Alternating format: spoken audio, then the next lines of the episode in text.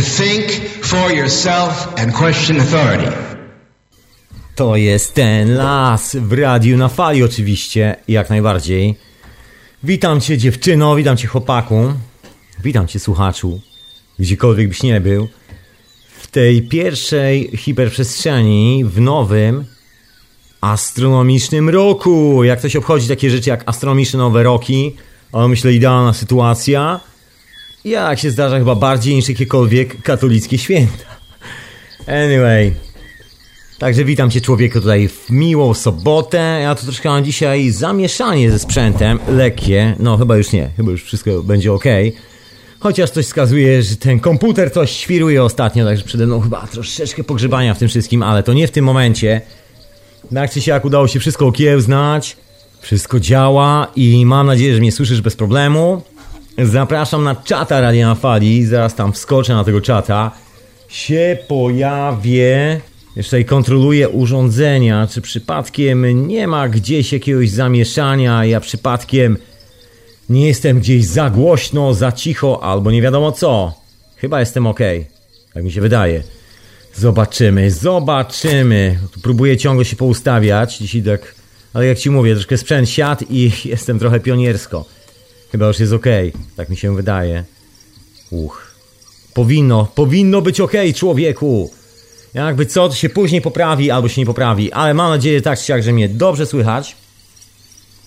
I nie ma z tym problemu. I będzie troszkę fajnej muzy dzisiaj, takiej niespecjalnie nowej, takiej, która leciała w tym roku w kilku hiperprzestrzeniach, albo w ogóle upuszczałem gdzieś tam, czy na wieczorowych porach, czy w innych podcastach. Także dzisiaj takie, no nie wiem, czy podsumowanie muzyczne, bo to wcale, wcale nie jest żadne podsumowanie muzyczne, ale takie odświeżenie sobie kilku rzeczy, które często się pojawiały w zeszłym roku minionym roku astronomicznym. Ale o tym co i jak to może za chwilę, bo dzisiejszy odcinek, właśnie, to może powiem o czym jest dzisiejszy odcinek. Jest o poszukiwaniu wieku niewinności, tak jest dzisiejszy temat.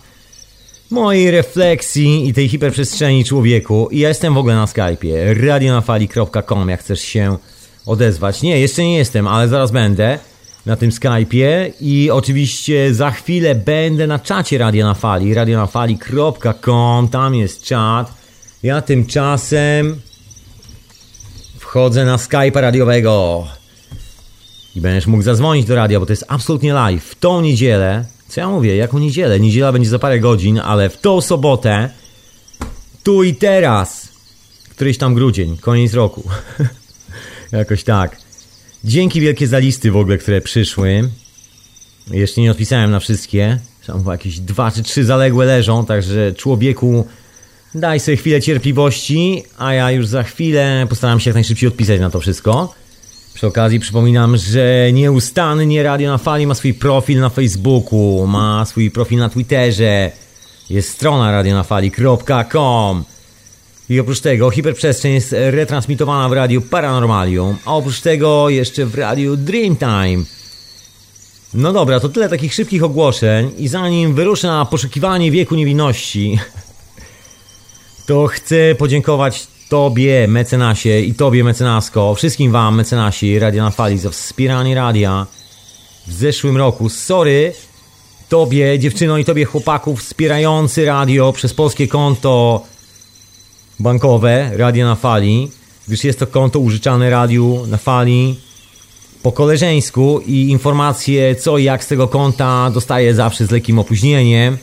Dlatego nie miałem jeszcze okazji się dowiedzieć, kto tam wsparł radio, także człowieku, sorry, jeszcze nie mogę Ci podziękować tak z imienia, tak normalnie, wrzucić informacje na stronę Radia na Fali, albo na Facebooka i całą tą resztę, ale daj mi chwilę, a jak tylko pojawią się tę informację, automatycznie człowieku ci z całego serca podziękuję imiennie, normalnie, jak przystało na normalnego człowieka. Na stronie radia i wszędzie, gdzie się da. Także jeszcze parę chwil i jak tylko się pojawi, to ci oficjalnie podziękuję, ale tak czy siak. Dziękuję ci bardzo wielce za wsparcie dla radia. Tak czy siak. Nawet nie imiennie, człowieku. Peace and love. Co jeszcze chciałem z takich ogłoszeń? Ogłoszeń. Właściwie to wszystko z ogłoszeń. A, oczywiście są, są takie drobne ogłoszenia, właśnie. Bo za chwilę kończy się jeżeli słuchasz tego na żywca w tą sobotę i w ogóle słuchasz radia na fali raczej na żywca niż na martwo, no i w ogóle słuchasz innych rzeczy, no to pewnie wiesz o czymś takim jak substancja i przed nami ostatni odcinek substancji, na który Cię bardzo serdecznie zapraszam. Także nie zgub, nie przegap w czwartek, jak zwykle o tej samej porze, substancja. I co jeszcze, co jeszcze chciałem powiedzieć? Chciałem powiedzieć, że po substancji troszeczkę relaksu, takiego wieczorowo-porowego, a w międzyczasie, zanim się, że tak powiem, ogarnę z kilkoma sprawami, znaczy, zanim, co ja mówię? Co ja mówię? Nie to, że zanim. W międzyczasie, ogarniając się na wieczorowych porach, po substancji, troszeczkę się relaksując, będę się zbierał, właściwie już się zbieram, właściwie nawet jestem zebrany do ruszenia z kolejnymi odcinkami, można powiedzieć, drugiej serii podcastu o nazwie Synteza, który no po prostu musi się pojawić, bo wydarzyło się kilka rzeczy na świecie. Ja dzisiaj wspomnę o jednej z tych rzeczy, bo to taka zjawiskowa historia. Może nie zjawiskowa, chociaż właśnie myślę, że poniekąd zjawiskowa, poniekąd cywilizacyjna. No jest związana z moim dzisiejszym tematem, czyli z poszukiwaniem wieku niewinności człowieku tu w lesie, w radiu na fali. Ja nie jestem w lesie, jestem w Londynie, ale mam las, bo w lesie się lepiej czuję. Jak sobie do ciebie mówię, człowieku, a ty możesz zadzwonić, przypominam, radionafali.com na Skype'ie. Ja tu jestem na żywo w tą sobotę. I pozdrawiam ciebie, słuchaczko i słuchaczu, słuchający mnie offline. Nie wiem, gdzie jesteś, człowieku. Wiem, że nie możesz zadzwonić. Trudno, bywa, zdarza się. Ale przynajmniej możesz posłuchać. A jakby co następnym razem, wpadli na żywca i po prostu zadzwoń i tyle. Bo ja tu jestem na żywca i mam na imię Tomek. Właśnie.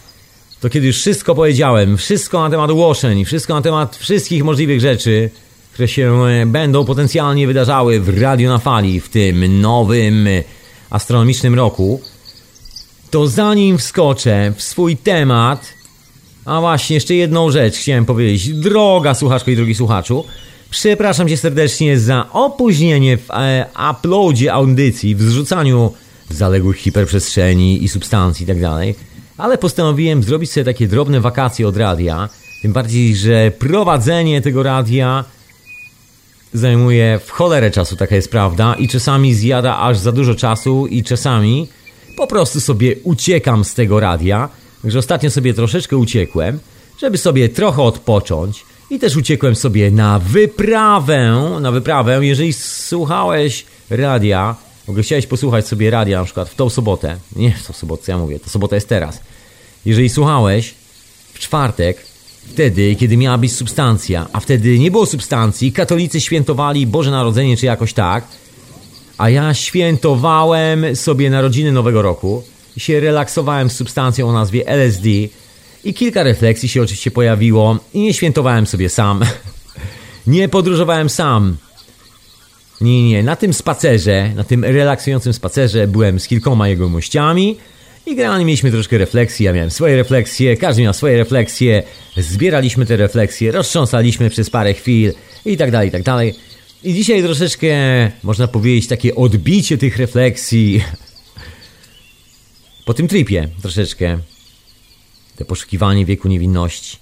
Także dokładnie stąd się to wzięło po wyprawie, a ty właśnie tak wspominam o tym, jeżeli a, żałuj, żałuj, że nie słuchałaś radia w czwartek wieczorem albo w nocy, bo była oryginalna playlista i nie tylko. Właściwie była oryginalna playlista, bardzo fajna muza przez całą noc właśnie.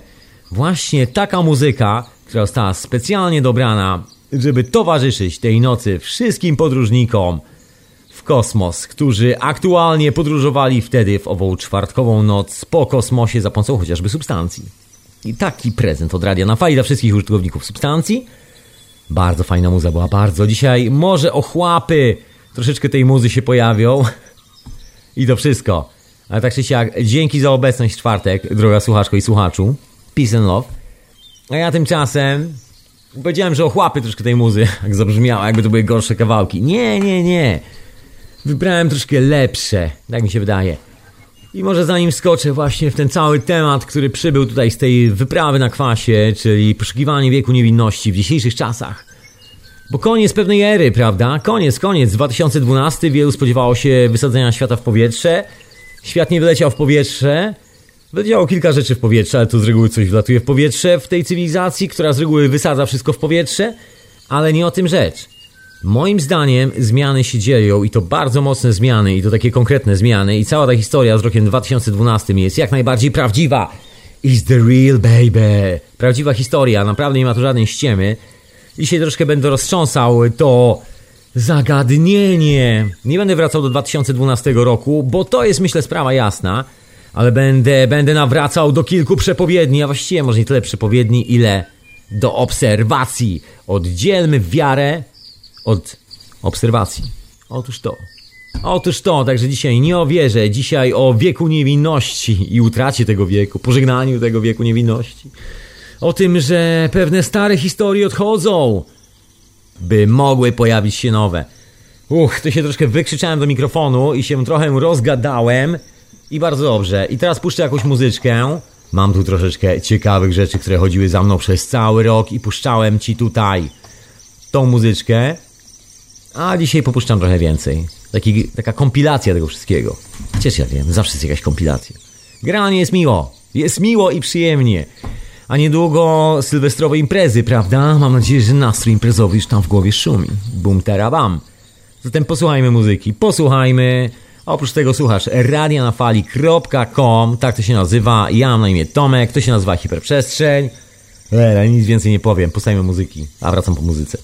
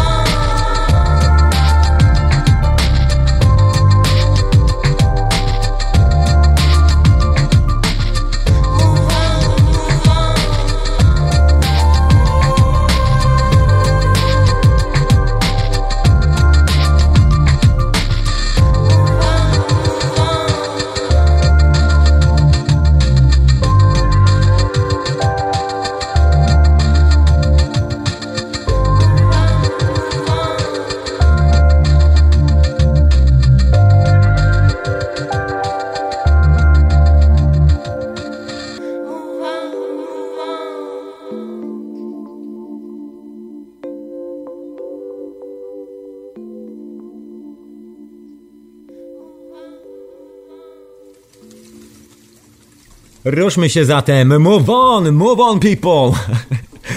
w ten sobotni wieczór. Hiperprzestrzeń, Radio na Fali, a na imię Tomek. Skype do radia to radionafali.com Chcę coś zrobić koniecznie. Przybywaj mocy! Żartowałem. Przepraszam bardzo, zawsze się trzymają mnie takie dowcipy, a szczególnie wtedy, kiedy łapię za mikrofon, ujawnia się we mnie no po prostu moja dzika natura. I bardzo dobrze. Kiedyś się musi ujawnić, kiedy na co dzień jestem spokojnym gentlemanem.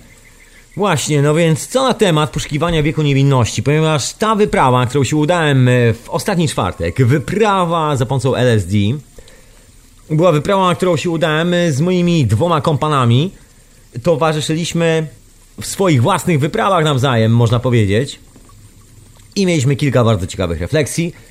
I ja tu przetargałem swoją refleksję i też jakoś tak w ogóle ten pomysł krążył dookoła tego całego tripu właśnie.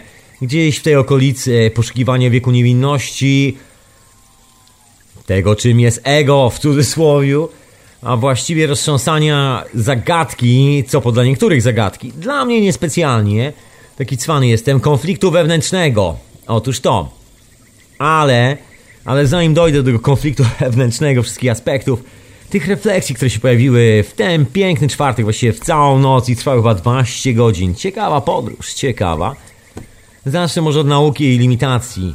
Bo współczesna nauka, straszne dziadostwo człowieku. No nie wiem skąd to się wzięło, znaczy wiem skąd to się wzięło, nie chcę tutaj za bardzo rzucać mięsem albo jakoś tak, ale generalnie no tępy materializm i to taki ekstremalnie tępy i to widać we wszystkich przejawach współczesnej nauki uniwersyteckiej. Naprawdę to tempotem mocno widać. Ja jestem miłośnikiem przyglądania się spraw od strony eksperymentalnej, tak wiesz, wziąć sobie kawałek patyka i zważyć kawałek patyka, albo jakoś tak, jeżeli potrzebuję wiedzieć ile waży. Generalnie lubię sprawdzić, sobie lubię sprawdzić i lubię sobie troszkę pogrzewać przy tym wszystkim. Jak wielu ludzi, bo generalnie cała kwestia, nie wiem jak to nazwać, z pozyskiwaniem informacji polega na tym, że człowiek, przynajmniej tak mi się wydaje, myślę, że też tak samo robisz, sprawdzasz. Po prostu sprawdzasz. Kiedy ktoś próbuje grać z tobą w pokera i mówi, że ma cztery asy w ręku plus jokera, a ty właśnie trzymasz jednego asa, to normalne jest, że koleś ściemnia i dzięki temu, że ty masz tego asa, że masz informację ile jest w puli, ile tych kart w ogóle, bo powinny być cztery asy, czyli jeżeli koleś mówi, że ma cztery asy, to znaczy, że ściemnia i może nie mieć ani jednego, bo ty masz jednego i on nawet nie wie kto ile ma asów, nawet się nie domyśla, także prosta rzecz, ten kawałek informacji ratuje cię albo jest, no nie wiem, przyczynkiem twojego zwycięstwa, jeżeli oczywiście jesteś pokerzystą w takiej sytuacji. I masz oczywiście zimne i stalowe nerwy. No ja nie gram w karty, nie jestem pokerzystą, nie nadaję się tego zupełnie. W ogóle nie lubię dotykać w ogóle kart specjalnie, jakieś nie jest to moja bajka. Chociaż tarot jest bardzo intrygujący, ale ja mam te swoje wyprawy po kwasie nie tylko, które moim zdaniem są o wiele bardziej intrygujące i bardziej pasują do sposobu, w jaki pozyskuję wiedzę, niż jakiekolwiek historie związane z tarotem albo czymkolwiek innym. Mniejsza o to. Wrócę do nauki, bo właściwie chodzi o to sprawdzanie. Zawsze jest ten moment, że ktoś tutaj, w tej całej sytuacji, kiedy jest tyle opowieści dookoła, tyle teorii, tyle pomysłów, tyle wytłumaczeń, chociażby na to skąd się wziął świat, że wielki wybuch i tak dalej, i tak dalej, że teoria względności, że prawa Einsteina, prawa Newtona, wszystkie te bzdury. Tak, tak, to są absolutnie bzdury, łącznie z prawem termodynamiki.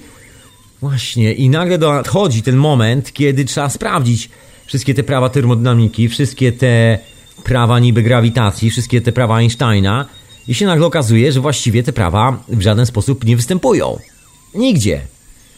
I nauka ociera się o takie fenomenalne zjawisko, które, no, co tu dużo mówić, powoduje taki duży problem.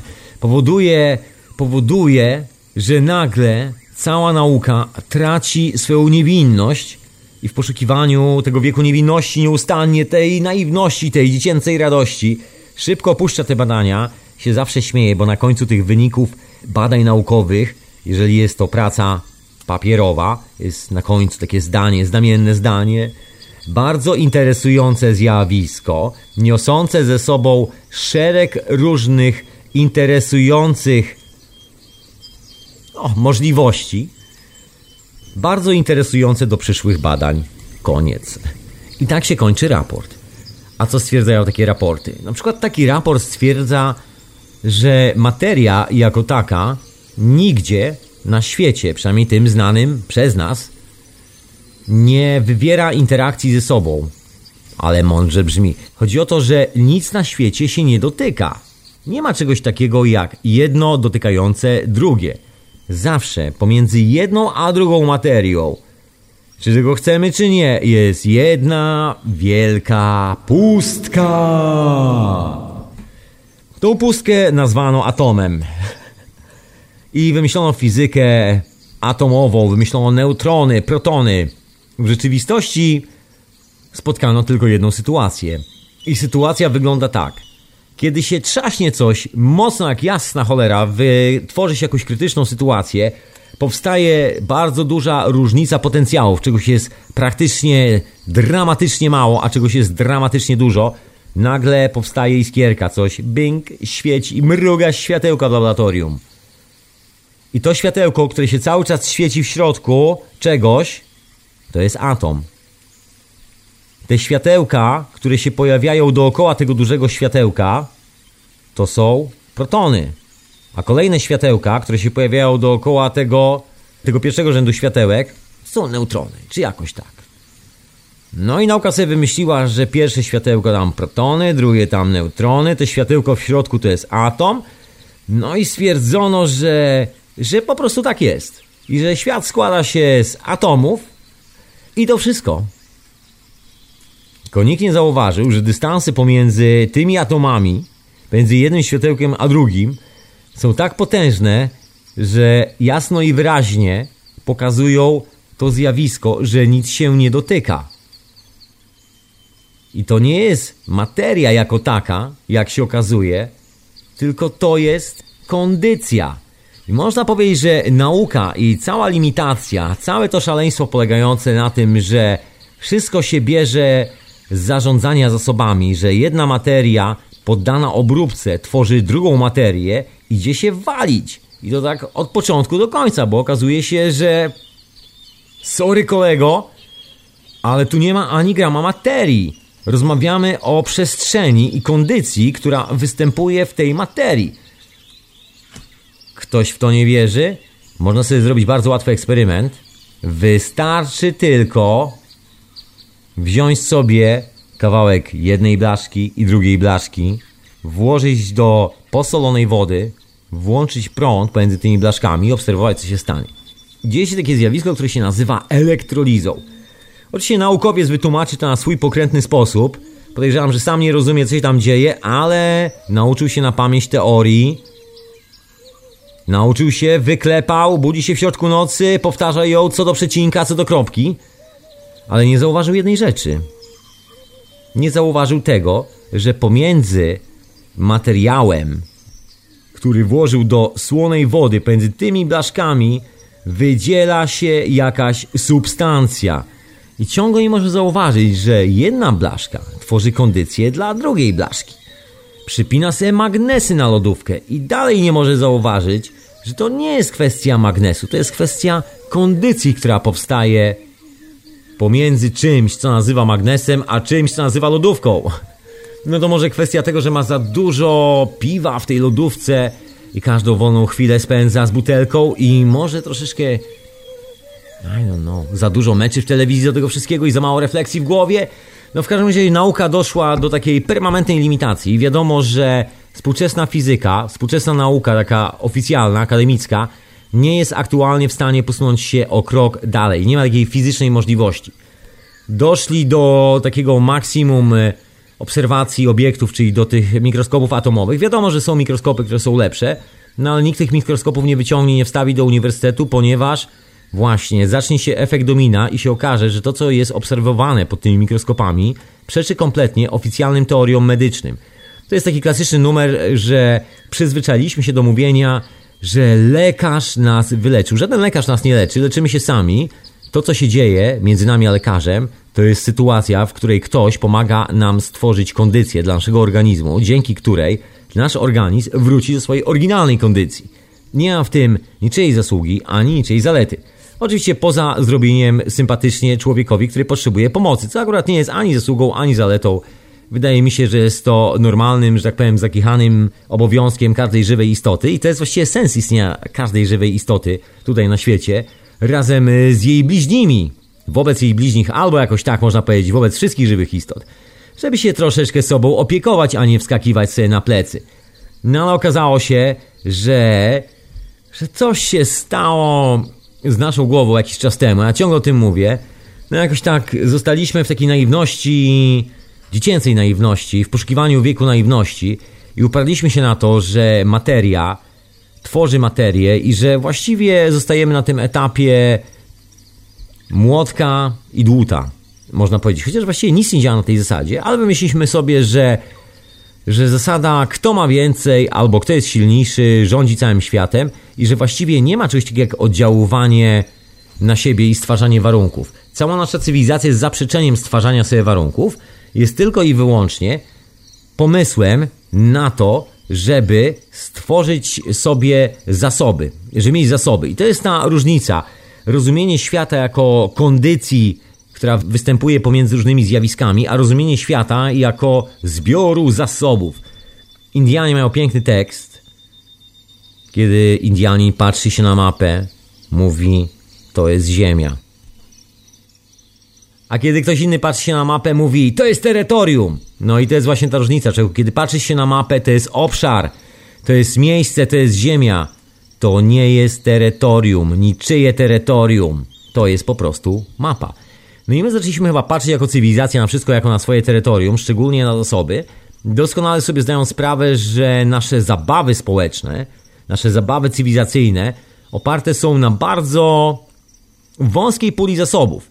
I nie chodzi o to, że zasoby się kończą albo jakoś tak, chociaż to też, ale ja nie o tym, że zasoby się kończą, tylko o tym, że są to zasoby potrzebne do kształtowania kondycji, dzięki której mamy normalne, zdrowe życie, czyli chociażby zwyczajnej wody.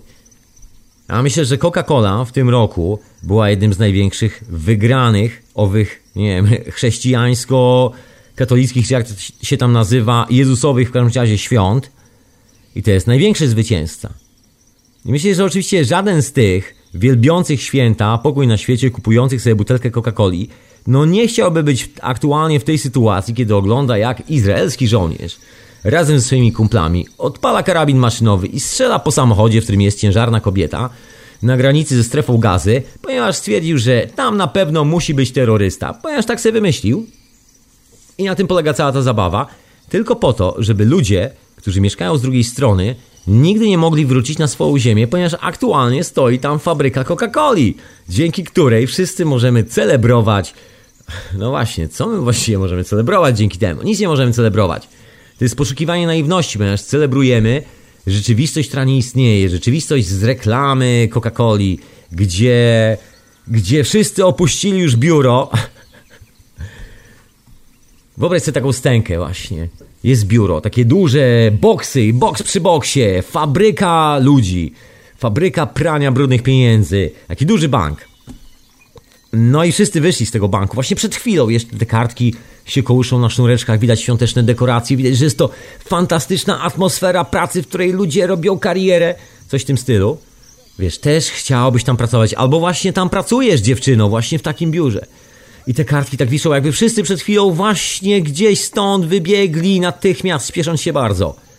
I następne ujęcie w tej reklamie, jak oni siedzą w ciepłym pubie, żartują, dowcipkują i tętnią życiem, popijając twój napój.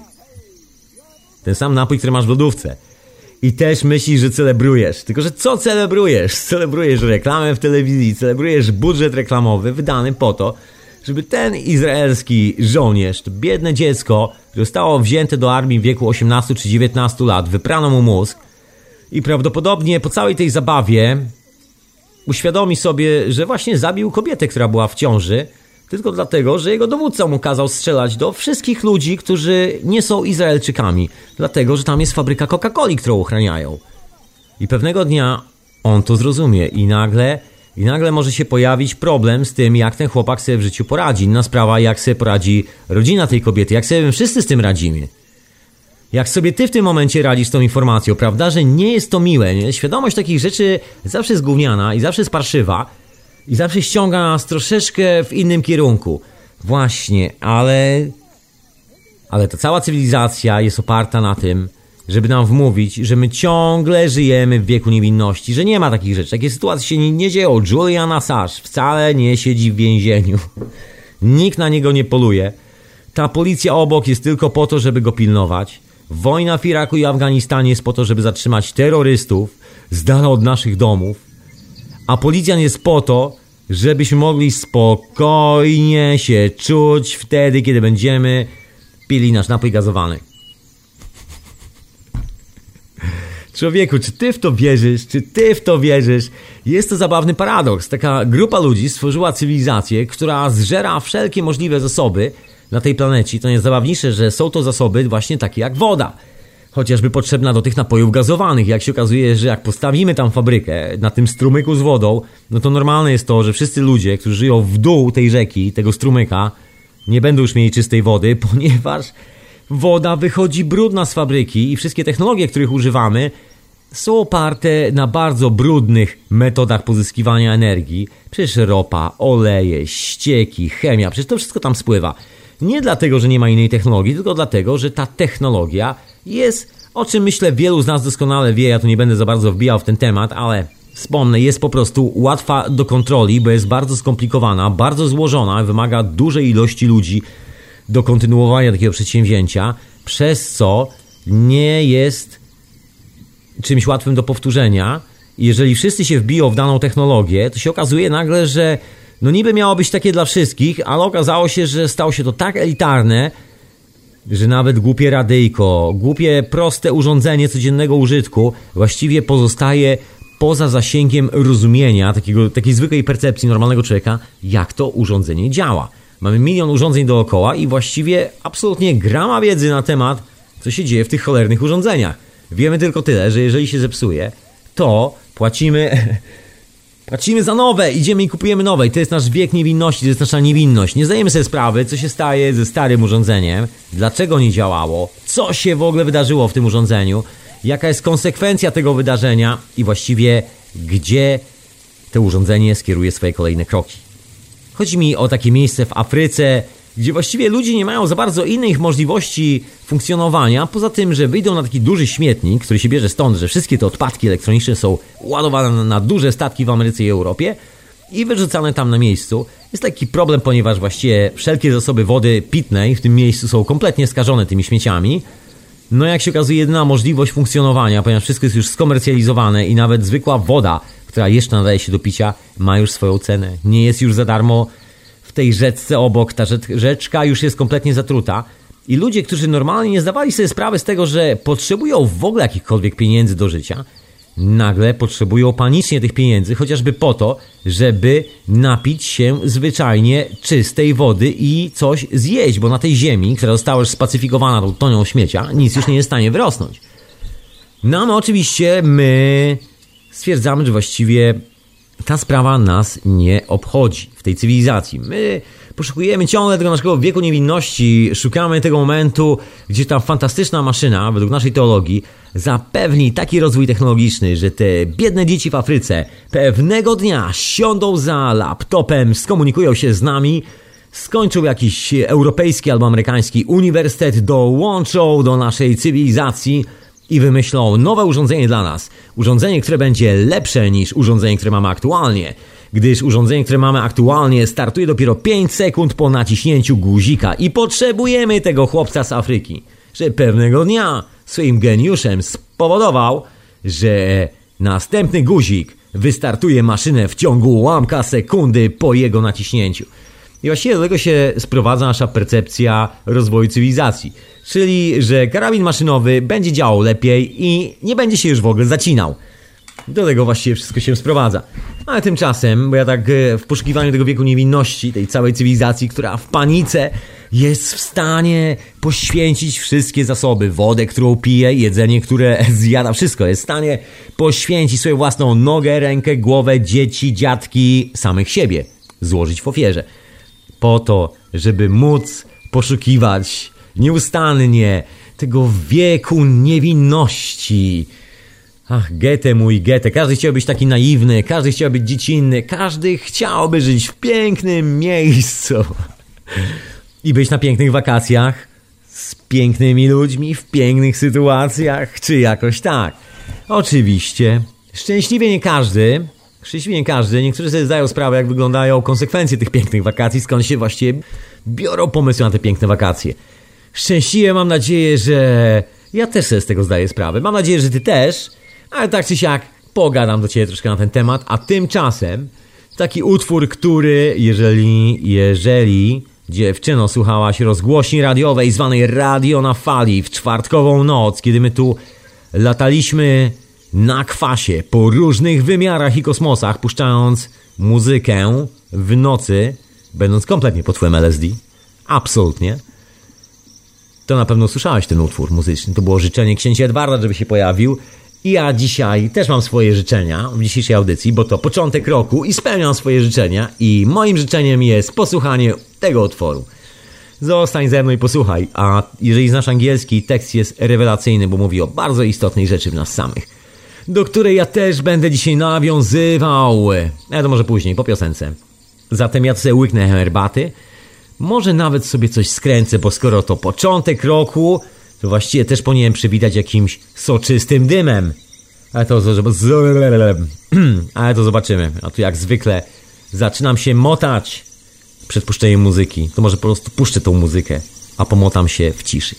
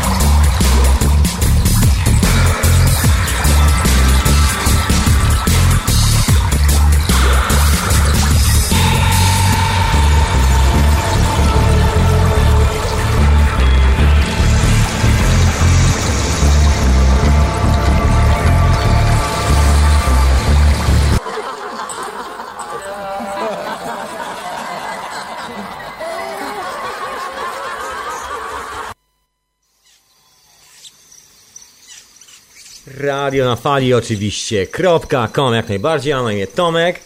A dzisiaj o poszukiwaniach utraconego wieku niewinności przez tą cywilizację.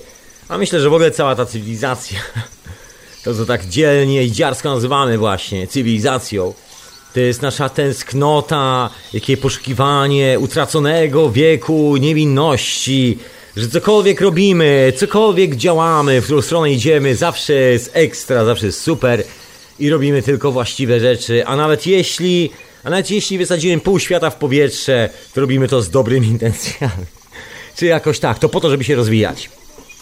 Oczywiście ogólnym świętym gralem jest rozwój nauki, rozwój cywilizacji itd., tak itd. Tak no ale to jest właśnie ten taki nieustanny problem e, limitacji owej nauki, kiedy już owa nauka zrozumiała, że właściwie ociera się o kompletny absurd, czyli stworzyła prawa, które mówią o tym, że jedna materia w interakcji z drugą materią powoduje, że coś się dzieje.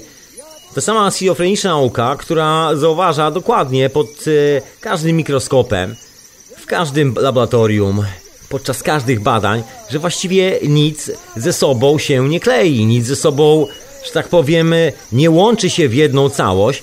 To wszystko są ciągle kwestie związane z historią o nazwie kondycja, że dwie substancje, zawsze dwie osobne, tworzą coś w rodzaju zjawiska i to zjawisko tworzy tą substancję, która nie wiadomo skąd się pojawia. Nauka cały czas tam twardo mówi, że nie, nie, nie, to jest tak, że weźmiesz jedno, weźmiesz drugie i zawsze otrzymasz dokładnie tą rzecz.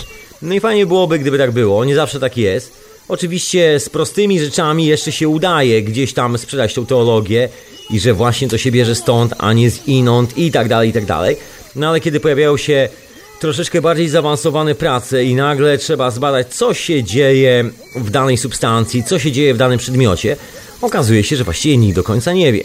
To jest nieustanny problem współczesnych urządzeń, między innymi, które właściwie niby są niezawodne, ale ciągle się psują i są na takim etapie zaawansowania technologicznego, że nikt z autorów tak do końca nie wie, gdzie to się psuje. Gdzieś się psuje i kiedy się zepsuje, trzeba to wszystko rozkręcić, sprawdzić kawałek po kawałku, przelecieć wszystkie kable, wszystkie druty, a jak się znajdzie to wszystko, to trzeba się zastanowić, dlaczego się psuje. Klasyczny problem konstrukcyjny w dzisiejszych czasach, który jest y, takim y, no najważniejszy problem we wszystkich centrach badawczych, które produkują różne dziwne urządzenia, to jest problem z wytrzymałością materiałów, tak swoją drogą. A tu już odbieram telefon. Halo, halo. Nie wiem, czy mnie słychać. Nie, jeszcze nie słychać. O, man, jak zwykle troszeczkę zamieszania. Halo, halo. Czy mnie w ogóle słychać teraz w tym momencie? Chyba powinno być słychać, ok. E, tak, tak, witam, witam. Okej, witam, Słyszycie witam bardzo Ciebie. Jak zdrówko? E, bardzo dobrze, dziękuję. Właściwie to wypoczywam tak sobie w tym świątecznym klimacie, można by powiedzieć. Rozumiem. Więc e, tak, chciałem właśnie powrócić do tematu tego poszukiwania wieku niewinności we współczesnej nauce. Bo to się też wiąże jakby z wieloma teoriami, które nie są jeszcze do końca potwierdzone. Mianowicie chodzi mi o fizykę kwantową konkretnie i tak dalej. To jest takie bardzo mocne poszukiwanie naiwno- naiwności, wieku niewinności. Tak, dokładnie. Także wszystko było bez konsekwencji, że pojawia się tu i tam, nikt nie wie jak się pojawia, splątane równania, nic nie zależy od siebie, wszystko jest wielkim chaosem. Szaleństwo. tu też, też była, nie wiem czy słyszałeś o takiej teorii wielkiej unifikacji, która tam chyba łączy jakąś tam chromodynamikę, chromodynamikę kwantową z oddziaływaniami elektrosłabymi i tak dalej, nie? Wiesz, To pro- też jest... Problem z tymi teoriami jest zawsze ten sam podstawowy, że właściwie nikomu nie udało się potwierdzić tych teorii w żadnym działającym urządzeniu w ogóle na świecie, ani przedstawić ani jednego fizycznego dowodu, że takie prawa gdziekolwiek oddziaływują, poza oczywiście kartką papieru, na której jest to pisane. Ale na przykład w mechanice kwantowej, e, jak masz e, ten... Chodzi to o znalezienie tej cząstki elementarnej w przestrzeni z tym równaniem Schrödingera, to na tym się jakby opiera cała współczesna elektronika. Bo jest takie, takie urządzonko jak dioda tunelowa, która właśnie działa chyba na podobnej No zasadzie. nie do końca, to, to jest takie bardzo wysokie szacowanie, to oczywiście podejrzewam, tak to się sprzedaje, że to dzięki tej teorii, ale w rzeczywistości to nie do końca dzięki tej teorii, ponieważ pierwsza rzecz, prąd nie płynie. Także pierwsza rzecz, nikt właściwie nie wie, jakie zjawiska oficjalnie, przynajmniej żadna oficjalna teoria nie wyjaśnia, co się dzieje w diodzie, bo tam nie płynie prąd z lewego do prawego, tam się tworzy pewna kondycja w strukturze polimeru. I No teraz jest tak. pytanie, skąd się, skąd się bierze ta kondycja i dlaczego ta kondycja skutkuje na przykład świeceniem się czegoś? To nie ma nic wspólnego z fizyką kwantową. Oczywiście równie dobrze, moim zdaniem, oczywiście mogę się mylić, mógłbym sobie tutaj wymyślić jakąkolwiek dowolną teorię, łącznie z Harry Potterem i wytłumaczyć świecenie diod, nie wiem, używając Harry Pottera trzeciego tomu, albo coś w tym stylu, albo jakiejkolwiek innej bajkowej opowieści. Bo to właściwie jest taka bajkowa No, mi opowieść. się wydaje, że ta jakby ta kondycja wynika z tego, że przepływa prąd chyba tak. Przez, e, jest jakiś tam układ, przez tą diodę płynie prąd i dlatego jakby to zjawisko zachodzi. To jest to chyba zjawisko tunelowania ujęć. No mamy prąd, a wiemy, że prąd nie płynie i zachodzi zjawisko. No jeżeli prąd nie płynie, no to tego zjawiska mm, teoretycznie nie ma. Ale zjawisko jest. Bo dioda świeci. No tak. No i teraz co na to nauka? Rozumiem, że każdy właśnie, chciał być niewinnym chłopcem i powiedzieć, to ja mam rację, to jest moja piaskownica, to ja mam rację. Problem w tym, że właściwie nikt tu nie ma racji. To jest ten nieustanny problem z urządzeniami elektrycznymi i z całą tą koncepcją, fizykalnością tego świata, to to, że dalej nikt nie wyprodukował transformatora, który by się nigdy nie grzał. Ponieważ No nikt tak właściwie samo jak- nie rozumie, jak działają te prawa. Drzewo się na Tak przykład samo nigdy nie jak- grzeje. W termodynamice, że przecież nie może, nie istnieje silnik, który ma sprawność 100%, tak? Czyli, że jakby miał tą, jakby ta sprawność wynosiła 100%, to on by chodził cały czas. No i A teraz też bierzesz jak- do ręki magnes, taki zwykły magnes, nie musi być jakiś mocny, neodymowy i tak dalej. Bierzesz drugi magnes i nagle się okazuje, że sprawność tego magnesu jest większa niż 100%. A silnik zbudowany mechanicznie według współczesnych teorii i konceptów właściwie no w ogóle nie działa. To cud, że działa. No w sumie tak, bo tam biorąc pod uwagę jeszcze te wszystkie normy, parametry i tak dalej, nie? Tam jakieś przykładnie, nieprzykładnie i tak dalej. No. I generalnie jeszcze jest takie coś jak model standardowy, który tam chyba jest, e, opisuje fizykę cząstek elementarnych. To też mi się tak się trochę wydaje jakby nie do końca jasne. Ja podejrzewam, Bo- że większość tych teorii z reguły jest nie do końca jasna albo w ogóle nie jest jasna, ponieważ ludzie, którzy je tworzyli właściwie nie potrafią zaprezentować żadnego fizycznego przykładu działania swojej teorii. No ale na przykład jest taki, takie stwierdzenie, że materia jest pusta, bo w atomie nic nie ma, tak? A skoro są te cząstki elementarne, które tworzą atom, czyli te protony i neutrony i tam jeszcze są te elektrony, A tu jeszcze właśnie sobie tam czytałem ostatnio, że te elektrony są zrobione z kwarków, coś w tym stylu. Ale to też mi się taki trochę wydaje... Nie, oczy, końca- oczywiście jest to zawsze, jak roztrzaskasz dwie najmniejsze cząsteczki, to coś tam z tego poleci i te wióry, które lecą, też się świecą. No i taki najmniejszy wiór, który z tego wylatuje, został nazwany przez naukowców kwarkiem. No tak. W sumie jeszcze jest ta historyjka z bozonem Higgsa, który tam nie wiadomo, czy w ogóle istnieje. No jest to teoria, która szuka swojego usprawiedliwienia nieustannie i myślę, że żadne pieniądze nie są w stanie ani, ani tego zatrzymać, ani nic z tym zrobić. To jest kwestia ludzi, którzy mają swoją wiarę, mają swoją religię i teraz za wszelką cenę, ponieważ nigdy się to nie udało, starają się to udowodnić. Czas mija, panika rośnie, bo wiadomo, że nauka doszła do takiej limitacji, że właściwie no może wrócić z powrotem do początku i nic tam nie ma. Jest to taka świecąca pustka od początku do końca. No tak, w sumie racja. Sam koncept... Zresztą- Mhm. Zresztą fizycy teraz cały czas dążą do tego, żeby zjednoczyć te wszystkie siły, które na nas oddziałują, czyli elektromagnetyzm, oddziaływania słabe i silne i grawitację.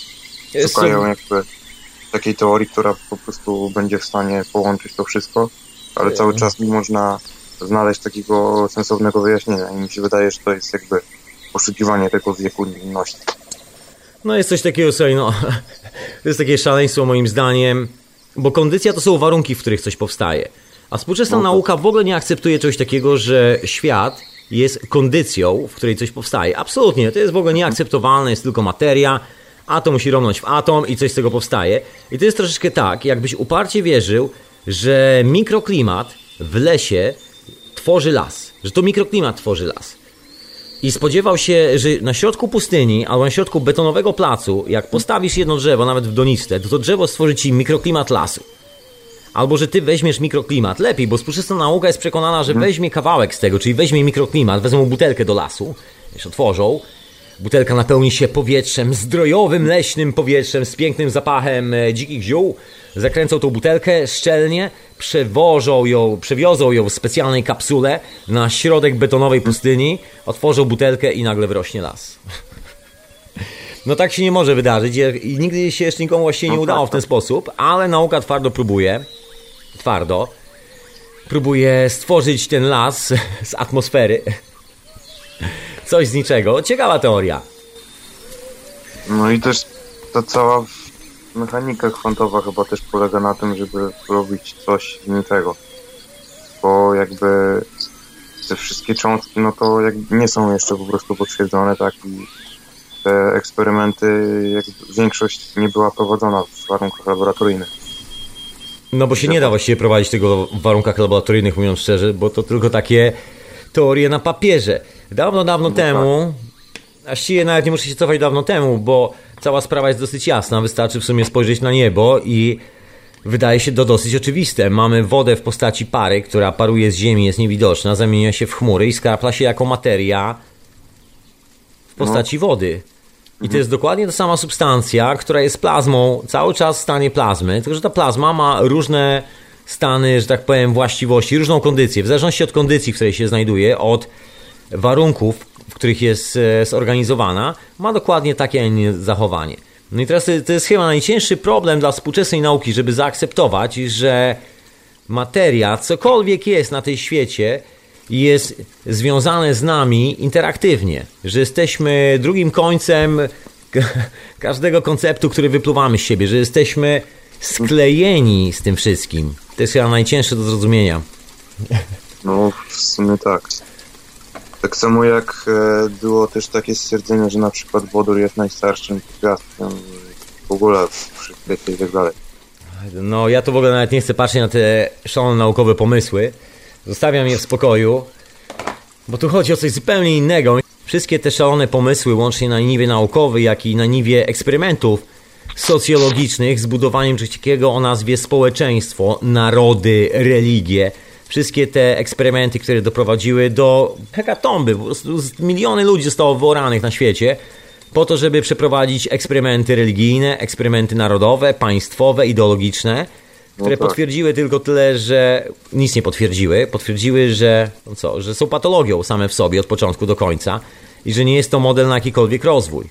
Ciężko nazwać No tak, rozwojem dokładnie. sytuację, kiedy połowa społeczeństwa umiera nienaturalną śmiercią. na przykład.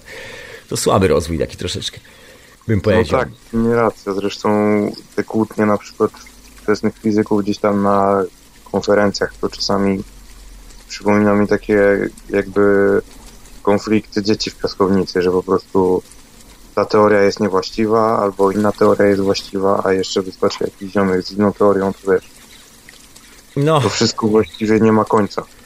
Błyskotliwe czasy, błyskotliwych reklam, bym powiedział.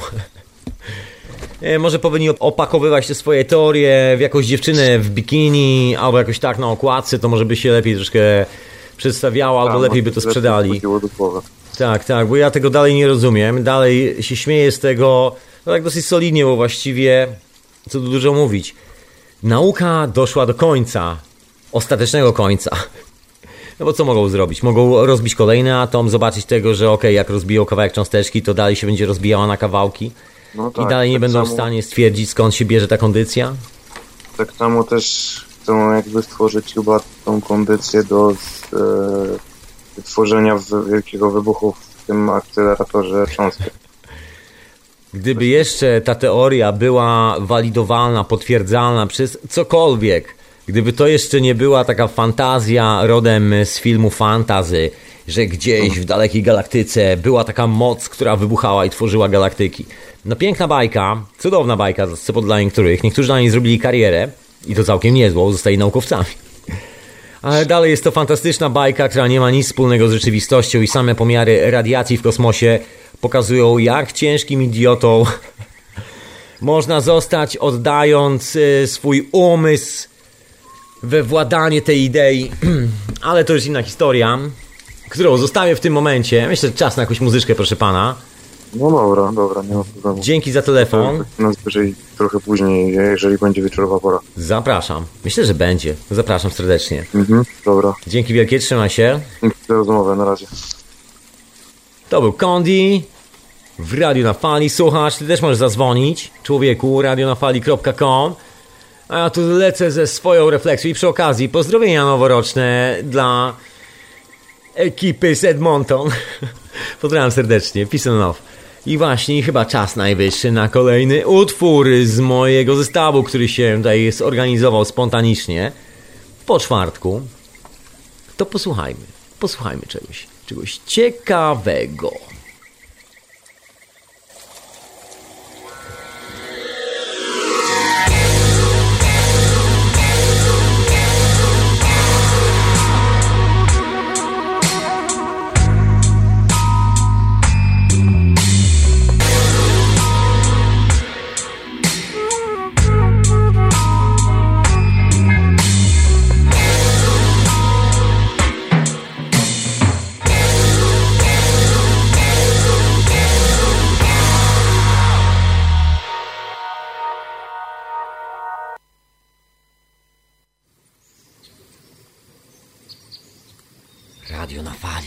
Radio na fali, człowieku!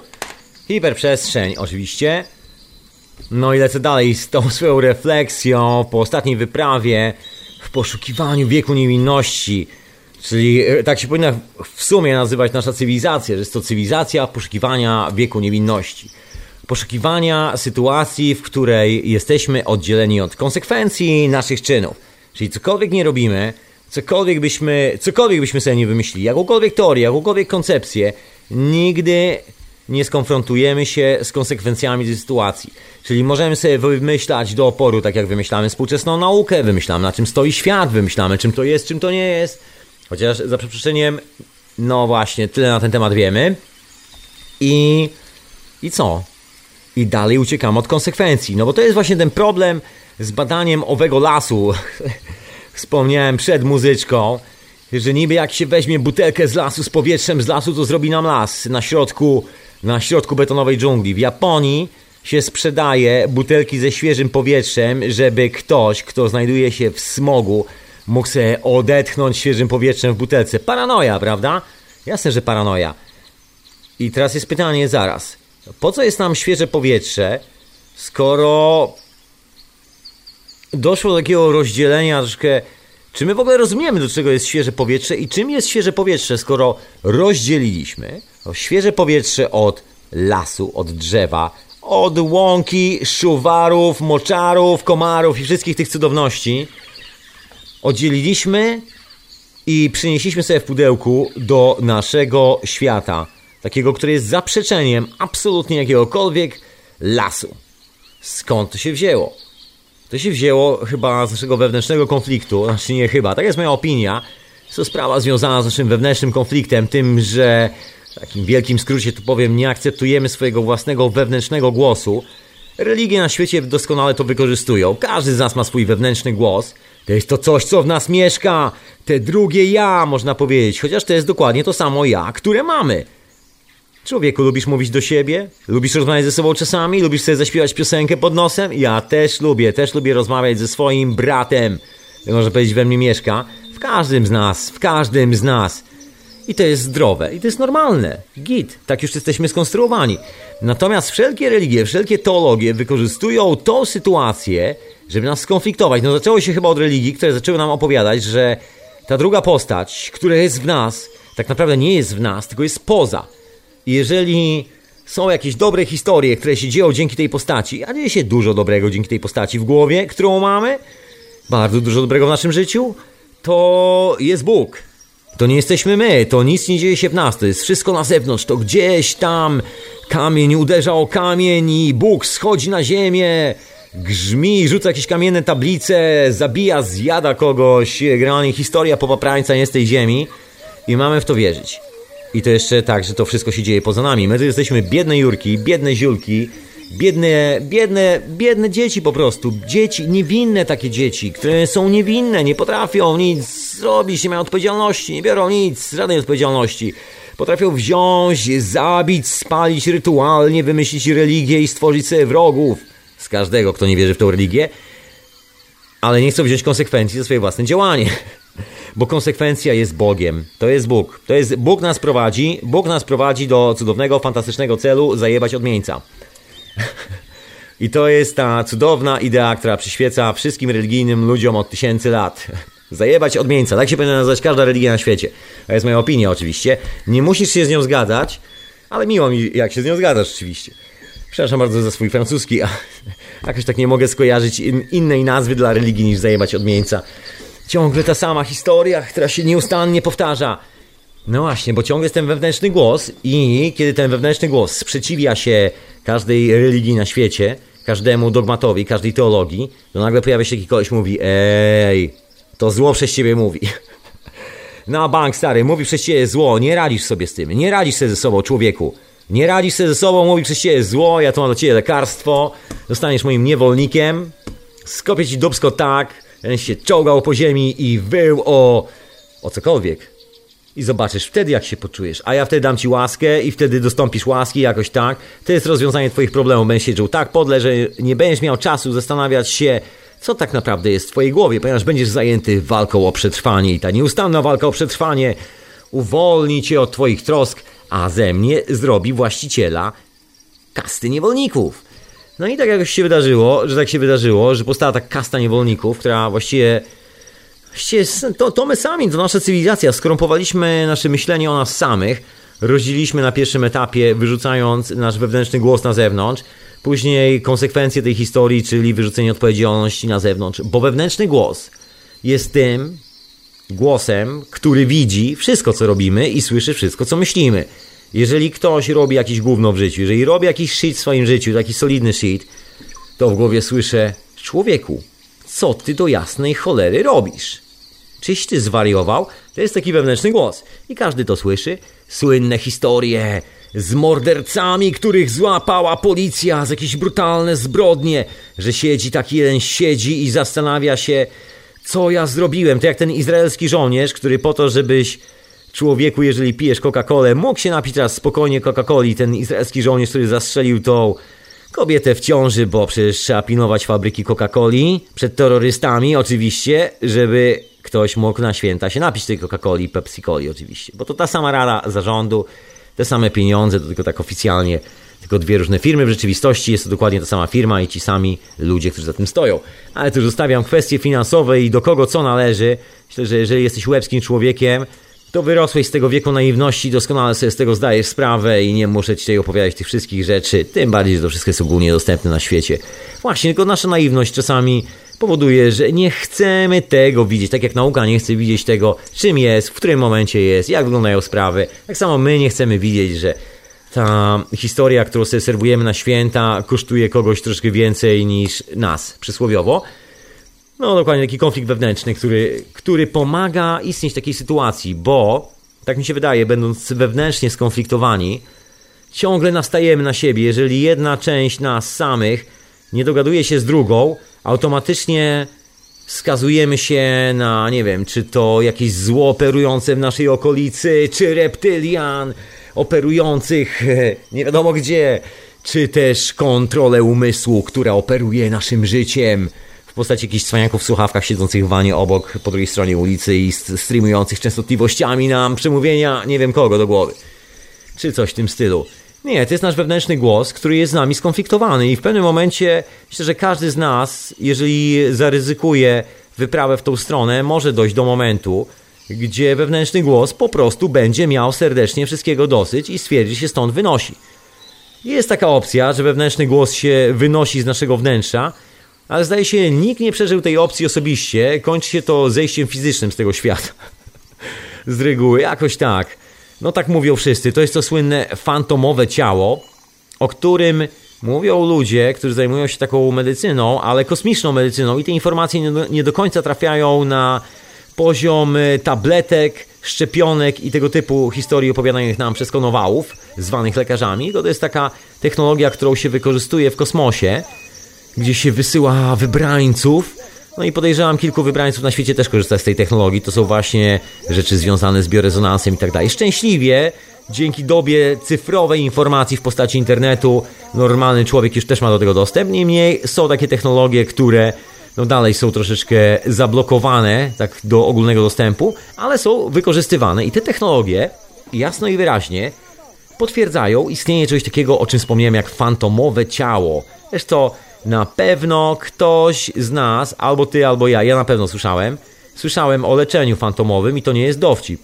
I to nie jest tylko tak, że to jest jakaś dziwna, egzotyczna historia, która jest nie wiadomo gdzie na YouTubie, ale to jest coś, co jest praktykowane przez właśnie panów naukowców, rosyjskich panów naukowców, z kosmonautami na orbicie, przypadku, co by było, gdyby taki kosmonauta nagle zachorował na nie wiadomo co? Przecież wiadomo, że na orbitę nie wyśle się lekarza, nie wyśle się po niego karetki, a jeszcze ten koleżka, który jest tam na orbicie, musi w odpowiednim momencie nacisnąć kilka przycisków, żeby wrócić z tej orbity.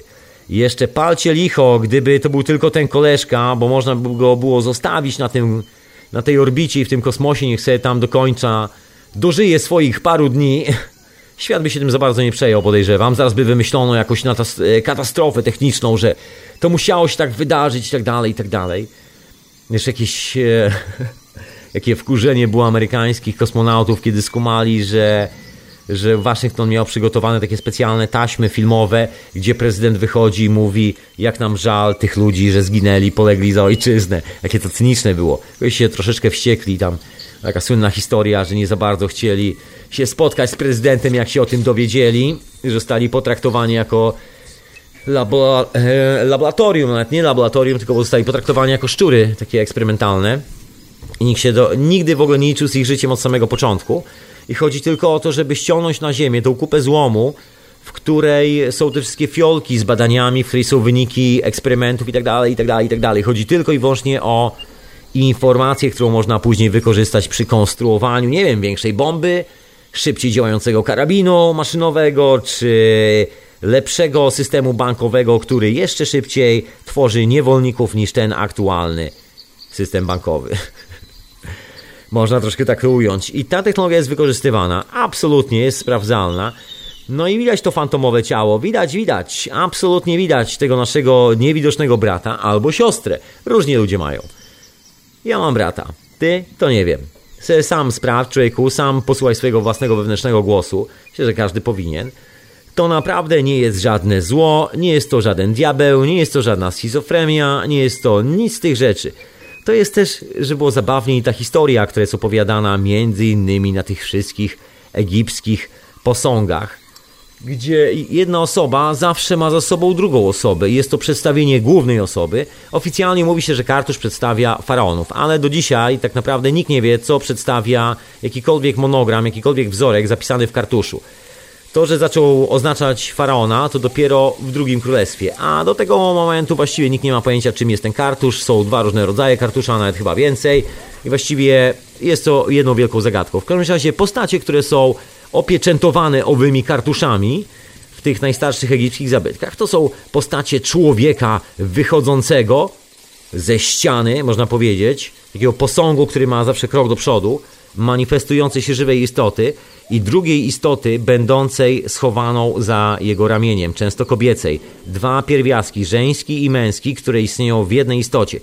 Oczywiście zapis o tym jest wszędzie, tylko kwestia, czy ktoś z nas chce o tym przeczytać.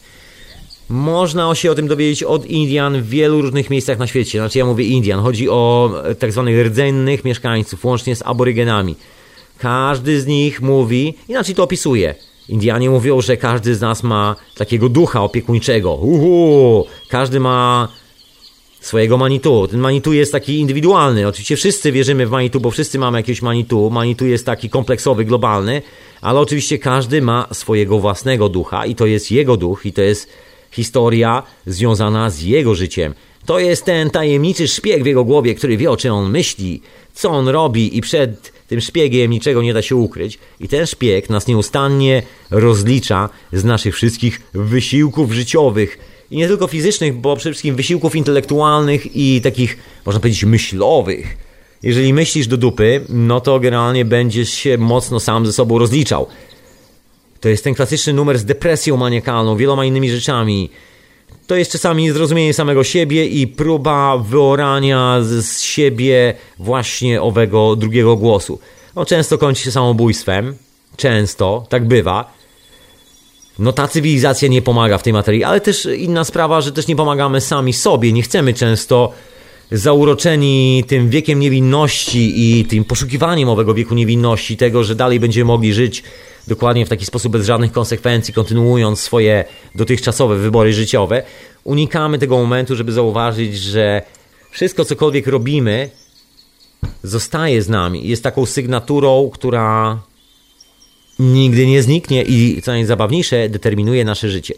I tu cała ta historia, która brzmi nieco ezoterycznie, łączy się z tak twardą jak jasna cholera, że tak po szewsku powiem, nauką, że aż boli. Pierwsza rzecz to to, że każda materia manifestuje się dopiero wtedy, kiedy na nią patrzymy. Słynny eksperyment z tym, że kolesie chcieli zobaczyć, jak się zachowuje substancja, kiedy na nią nie patrzą i substancja w ogóle się nie zachowała. Natomiast kiedy się pojawiali w okolicy, substancja reagowała. Substancje z roślinami, substancje z tym, jak zachowuje się plazma, którą nazywamy wodą. Kiedy myślimy do tej plazmy, słynny pan Emoto Kontrowersyjny bardzo, bo niektórzy twierdzą, że wcale nie był żadnym profesorem, a niektórzy nazywają go profesorem. A w każdym razie jego research, jego badania są bardzo sensowne, no za wyjątkiem tego drobnego punktu z tak zwaną muzyką metalową. Podejrzewam, że po prostu pan Emoto oraz jego eksperymentatorzy bardzo kiepsko myśleli o muzyce metalowej i im się kojarzy dźwięk z czymś kiepskim, z jakimś stresem. No może to o to w tym wszystkim chodzi, bo tam też nie zauważono jednej rzeczy. No i może dlatego właśnie to badanie posłużyło troszeczkę do powstania wielu różnych egzotycznych teorii na temat energii, człowieka, czakramów, e, różowych jednorożców z tęczowymi skrzydłami, czakramem serca na czole, tych wszystkich legendarnych opowieści, nie wiadomo skąd no to się właśnie też wzięło troszeczkę z niezrozumienia chyba istoty właśnie czym jest natura, że to nie jest materia, tylko to jest kwestia oddziaływań, to jest kondycja, która jest tworzona. Jeżeli tworzysz kondycję, to automatycznie ta kondycja jest zapisywana. To, co się dzieje dookoła nas, to jest twardy dysk. Nie możesz odtworzyć kondycji z czegoś. Kondycja, która się odciska na materii, wynika z Twojej interakcji z ową materią. To nie jest tak, że puścisz muzykę, wyjdziesz z pomieszczenia i woda przechwyci właściwości tego czegoś. To tak nie do końca. To musiało być coś żywe. Okay, gdyby obok leżał ogórek, obok leżał kwiatek, obok leżał pomidor albo pomarańcza, to przechwyci. Bo jest to żywa struktura, która emituje emituje swoje pole. Jeżeli masz taki czujnik, potężny czujnik nanotesli, taki laboratoryjny, który tam czasami kosztuje w okolicach 15 tysięcy funtów, albo jakoś tak, taki bardzo czuły, że się tam mikro nanotesle bada, strasznie takie dziwne, pokręcone urządzenie, ale ono pokazuje część tego pola i widać od razu, jak to się zachowuje, widać, gdzie się kończy, gdzie się zaczyna. Każda żywa istota, nawet jeżeli jest to końcówka jej życia, czyli rozstała się właśnie ze swoim krzakiem, tak jak ta pomarańcza, emituje to pole i to pole tworzy interakcję, natomiast dźwięk puszczony z głośnika, można powiedzieć, no nie tworzy takiej interakcji, tworzy historie związane ze strukturą, ale o tym nie będę się rozwijał, bo to troszkę taka bardzo naukowa historia, która która wymagałaby wbicia w bardzo konkretne tematy na temat rezonansów, także ja tutaj oszczędzę człowieku, oszczędzę jakich technicznych rzeczy w sobotę. W każdym razie wracając do tych wszystkich fantastycznych, różowych jednorożców na poszukiwanie, których niczym na poszukiwania swojego wieku utraconej niewinności udało się wielu wielu ludzi w dzisiejszych czasach. Szczęśliwie mam nadzieję, nie ty. Tam się pojawiło właśnie dużo takiego niezrozumienia, które jest właśnie związane z teologią. Z teologią takiego dualizmu, że no nie chcemy widzieć czasami tego, że jesteśmy jedną istotą. Okej, okay, jesteśmy dwoma istotami, ale jedną, taką skondensowaną i cała zabawa polega na tym, że się dogadujemy sami ze sobą, że tu tworzymy pierwsze połączenie, pierwsza komunikacja, pierwszy węzeł z kimkolwiek innym, pierwsza wymiana czegokolwiek powstaje tylko i wyłącznie między nami samymi, wewnątrz nas samych. Następnie konsekwencją tej wymiany wewnątrz nas samych, jeżeli jest niezaburzona, jest wymiana informacji na zewnątrz z innymi istotami, które składają się dokładnie tak samo kompleksowo, na przykład z dwóch osobowości, jak my. I jest to kompletnie naturalne. I teraz szczerość naszej konwersacji, można powiedzieć, informacji, tudzież cokolwiek to jest, co wypływa z nas, jest zawsze osądzane przez ten cień, który mieszka w tej drugiej osobie oraz nas. Ponieważ cienia nie da się oszukać. Niektórzy właśnie nazywają to cieniem. W niektórych opowieściach z niektórych dalekich krain, Indian, Inuitów i wielu, wielu, wielu innych tajemniczych dla nas miejsc, gdzie ludzie biegają na bosaka, chodzą w skórach lub coś w tym stylu i generalnie żyją troszkę innym stylem życia, nie posiadają koniecznie kont bankowych i wielu innych niepotrzebnych rzeczy. I tamta informacja została czasami właśnie nazywana jako cieniem, że każdy ma swój cień, który za nim chodzi i że musi się dogadywać ze swoim cieniem, bo jeżeli przestaje się dogadywać, to zaczynają się dziać z człowiekiem dziwne rzeczy. To jest troszeczkę tak, jakby połowa z nas chciała iść w lewo, druga połowa w prawo. Następuje wewnętrzne rozdarcie. I myślę, że cała ta zabawa cywilizacyjna, która jest dookoła, polega na utrzymywaniu nas w tym wewnętrznym rozdarciu. Właściwie my sami lubimy się utrzymywać w tym rozdarciu i skwapliwie utrzymujemy wszelkie atrybuty tego rozdarcia, które występują dookoła nas, tworząc ten e, cudowny, wspaniały świat. Ironicznie mówiąc, ten orwellowski świat. Otóż to, to jest ten wewnętrzny konflikt, który mamy w sobie. Jeżeli się ze sobą pogodzimy i ze sobą dogadamy, jeżeli ja się ze sobą dogadam, człowieku, jeżeli ja się dogaduję, to gwarantuję ci, że dogadam się z tobą, bo chcę się z tobą dogadać, ponieważ moje attitude, jak się po angielsku mówi, moje nastawienie wynika z zrozumienia tego, że wszystko na świecie jest kondycją. Czyli ty i ja, jeżeli się dogadamy, tworzymy kondycję. Kondycję energetyczną. Można powiedzieć, że ósemkę. Ja to lubię właśnie przedstawiać w ten sposób, że jest to litera 8. Tak możesz sobie to wyobrazić. Jeżeli masz coś do rysowania, usiądź, dziewczyno i chłopaku. Jeżeli chcesz oczywiście, a nie każę ci robić jakiś notatek, nic tego, ale jeżeli chcesz skumać, co chodzi, masz tego zabawę, masz coś do pisania, zrób sobie taką zamaszystą ósemkę, długą ósemkę z takimi długimi oczkami, które wyglądają jak takie łezki. Zamaszysta ósemka. Właśnie sobie zrobiłem taką ósemkę. eee, sobie doskrobię.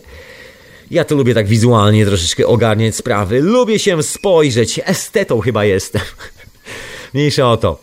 I miejsce, które powstaje, kiedy się spotykamy we dwójkę, to jest to miejsce pośrodku tej ósemki. Ty jesteś na końcu jednej pętli tej ósemki, ja jestem na końcu drugiej. To jest, można powiedzieć, pętla nieskończoności, wstęga Mobiusa, tak to się nazywa, w geometrii chociażby. Jest to prosta reprezentacja struktury energetycznej, która zawsze się pojawi, kondycji, która się pojawia w każdej możliwej materii. Jeżeli weźmiesz ze sobą dwa magnesy i połączysz, to w tym momencie magnesy mają dokładnie to samo pole, a czy ten sam kierunek pola. Z południa na północ, ze wschodu na zachód. Dokładnie przyciągają i odpychają tym samym biegunem. Jakby się sklejają w jedną całość. Zauważyłeś na pewno i ty też zauważyłaś. A teraz rozdziel magnesy i każdy z nich ma osobne pole i kiedy ustawisz je względem siebie, to ma osobne pole. Odpychają się wtedy. To jest ta kondycja. Ty jesteś po jednej stronie tej ósemki, ja jestem po drugiej stronie tej ósemki. I jeżeli ja się chcę z tobą dogadać, a prawda jest taka, że i ja się chcę z tobą dogadać, i istota, która mieszka we mnie, bo lubimy się dogadywać. Zwyczajnie. I teraz, jeżeli ja mam takie attitude, takie nastawienie, i ty masz takie nastawienie, to pomiędzy nami powstaje kondycja, jakieś zjawisko. I to zjawisko tworzy zaczyn materii. To jest tak zwana plazma. Plazmy nie widać, widać ją dopiero na pewnym etapie, w pewnej, jak się mówi, radiacji. Zawsze jest skala gęstości. Fizyce też jest skala gęstości, w nauce też jest skala gęstości. To jest to, czego owa nauka najbardziej nienawidzi, bo na tym się nieustannie wywraca. Wszystkie badania naukowe sprowadzają się do badania materiałoznawstwa w cudzysłowie, czyli na przykład biologia molekularna to jest taki bardzo modny kierunek, bo oczywiście stoi za tym wiara, że jeżeli weźmiemy kawałek molekuły, czyli weźmiemy ten nasz słoik, złapiemy trochę powietrza w lesie, to jak później wypuścimy tą molekułę w innych warunkach, to zrobi nam jakieś cuda.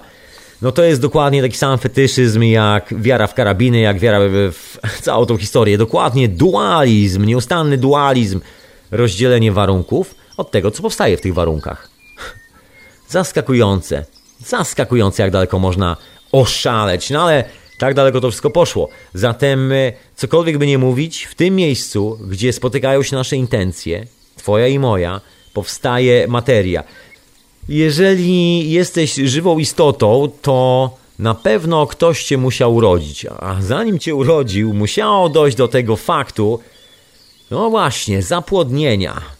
To jest między innymi ten moment, dlatego Wilhelm Reich zajmował się badaniem właśnie tej historii i stąd się wzięło odzyskanie, właśnie, i stąd się wzięło odkrycie biona, ponieważ właśnie w tym momencie zaobserwowano owe zjawisko plazmowe bion, czyli to, że zanim pojawia się jakakolwiek komórka, jakakolwiek molekuła, zanim zamanifestuje się jakikolwiek kawał twardej albo miękkiej materii, jest coś, co nazywamy polem plazmowym. A że plazma jest wszędzie dookoła nas, my widzimy tylko to, co widzimy, pewną, że tak powiem, szerokość geograficzną i wysokość tej plazmy, tak mógłbym to w skrócie nazwać, czyli pewną gęstość energetyczną, to wydaje nam się, że jej nie ma. I podobnie jest, myślę, czasami z tym naszym fantomowym ciałem, z fantomowym bratem lub siostrą, kto tam co ma z nas, że wydaje nam się, że tego nie widać, ale cały czas słyszymy. I ten głos w naszej głowie ma czasami nas serdecznie dosyć. No i to jest czasami kwestia zrewidowania dosyć solidnie swojego życia. To jest taka mocna, radykalna zmiana. I to jest to utracenie tego wieku niewinności.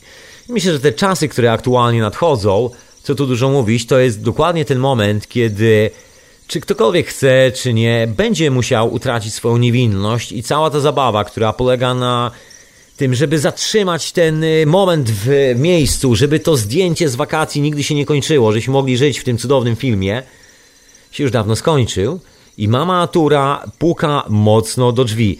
Dlaczego wspominam o nauce dzisiaj? Bo to jest chyba taki główny element, gdzie mama, nau e, mama natura mocno zapukała do drzwi i widać w jakiej desperacji znaleźli się wszyscy ci szarlatani, próbujący załapać się na tą nową wiedzę, ale jednocześnie zatrzymać w swojej głowie dualizm.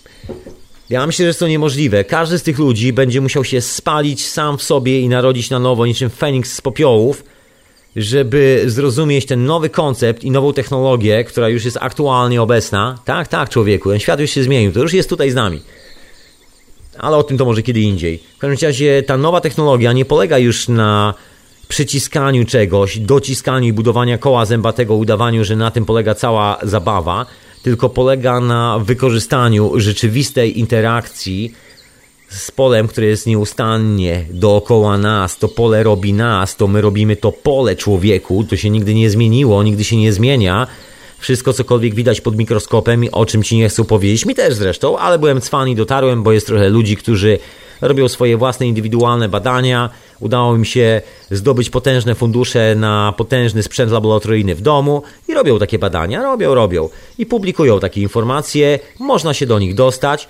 I tam jasno i wyraźnie widać, że początek tego wszystkiego, co my nazywamy tej materią, życiem, jakąkolwiek formą egzystencji, dotykalną, sprawdzalną, weryfikowalną, że początkiem tego jest w rzeczywistości zjawisko plazmowe i że wszystko bierze się z zupełnie innej sytuacji, z sytuacji, która polega na tym, że jest specjalna kondycja, warunki, w których powstaje życie. To nie jest życie wymyślone w mechaniczny sposób za pomocą załadowania kawałka DNA albo czegoś takiego gdzieś w jakąś strukturę i spowodowania cudownego wzrostu. Jak do tej pory nikomu się nie udało. Firma Monsanto twierdzi, że potrafi zrobić rośliny, które żyją dłużej niż ileś tam lat. Prawda jest brutalna, nie potrafią zrobić takich roślin, dlatego też sprzedają to, co mają. To nie jest kwestia schowanych pomysłów, ukrytych zagadek. Nie, nie, nie.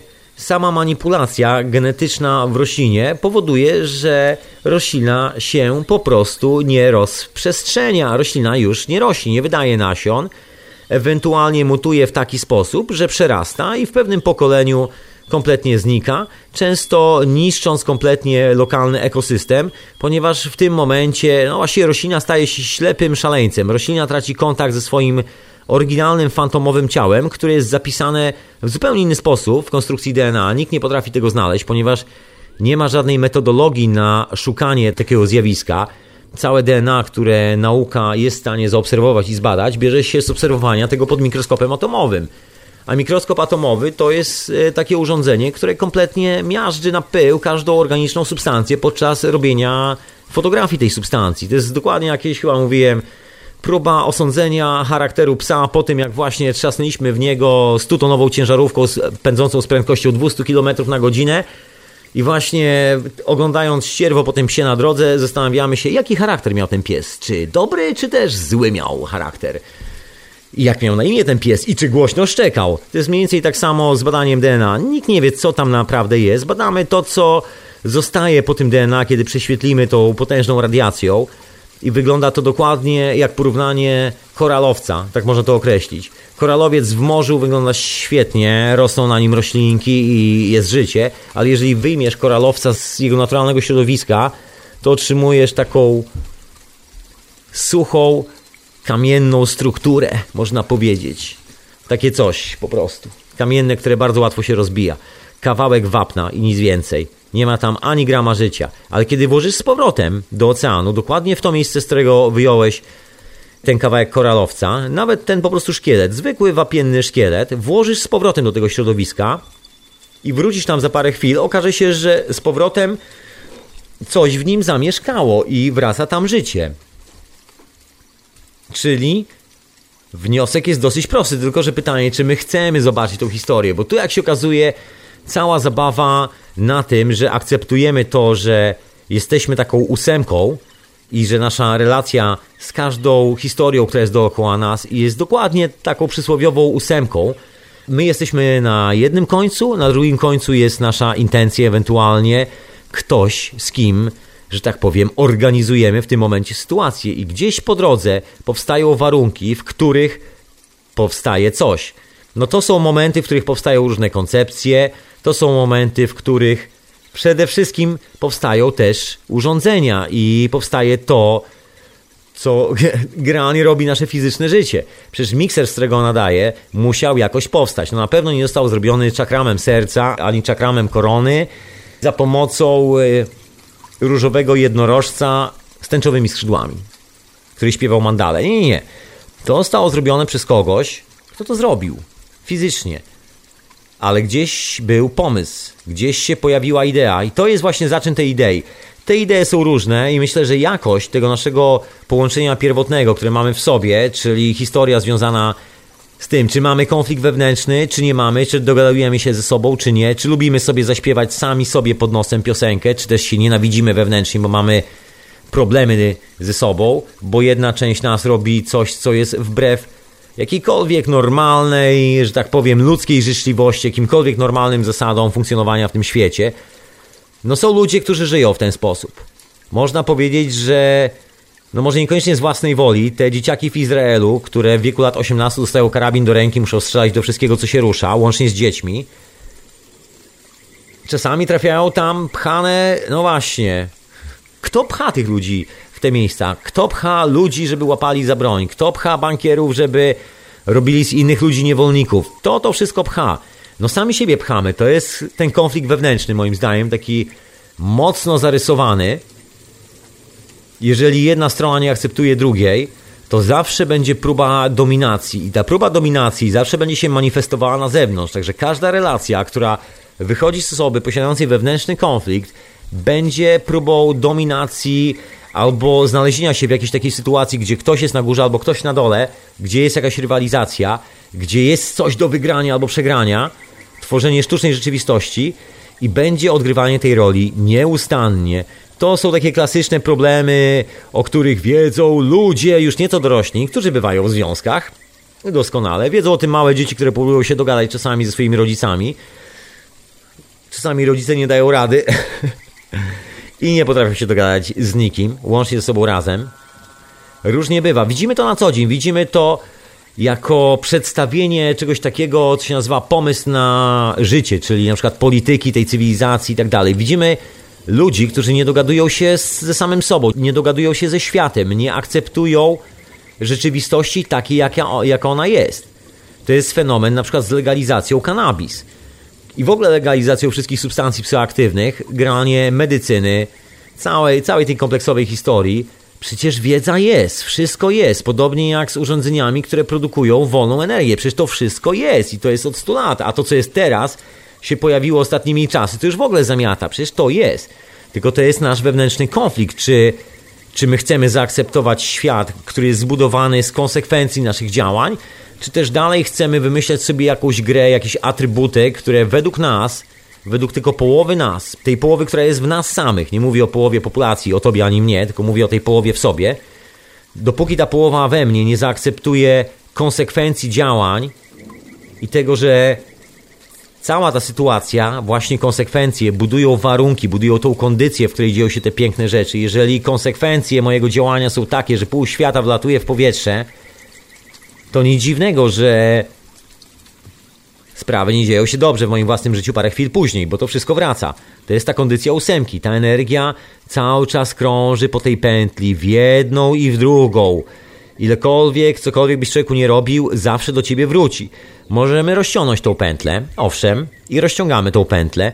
Możemy rozciągnąć ją za pomocą odklejenia fizycznie naszych konsekwencji od naszych działań. Chodzi o naszą sygnaturę energetyczną, tak to się nazywa, czyli tak zwane energetyczne linie papilarne. One są bardzo głośne i bardzo mocno widoczne, kiedy robimy coś, bo wtedy się odciskają bezpośrednio na urządzeniu. Taka zabawna historia, jeżeli się mierzy takie drobne różnice napięć, to się okazuje, że no coś tym jest. Człowiek, który tworzy pewne urządzenie, dotyka pewnego urządzenia, to urządzenie łapie charakter jego energii. Zresztą to jest ta historia związana z biorezonatorem Janka Taratajcio. I właśnie na tym polega wspomaganie tych naturalnych funkcji leczniczych organizmu, że biorezonator jakby dopasowuje się do naszego własnego rytmu. Właściwie każde urządzenie się dopasowuje do naszego własnego rytmu. Ta sygnatura jest widoczna w wielu miejscach, chociażby w wodzie. Jeżeli sobie zamrozisz wodę, to będzie Twoja własna sygnatura. A jak ktoś sobie zamrozi wodę ze swoim własnym myśleniem, będzie jego sygnatura. Nigdy nie będzie dwóch takich samych. Zawsze jest indywidualna. Informacja się zapisuje w całości. To jest kolejny taki szpieg, który widzi i słyszy wszystko, łącznie to, co wydaje nam się schowane przed całym światem, ale ci głupio, nie? Mi też. To co ty żartowałem? Nie, nie mam takiego konfliktu wewnętrznego, także polecam się godzić ze sobą, godzić. Ja tu lubię swoją e, drugą część osobowości, można powiedzieć. Jest to bardzo zdrowa część i wszystko jest z tym ok. I nie pozwolę tutaj żadnemu, że tak powiem, szaleńcowi wprowadzić konfliktu wewnętrznego we mnie samym.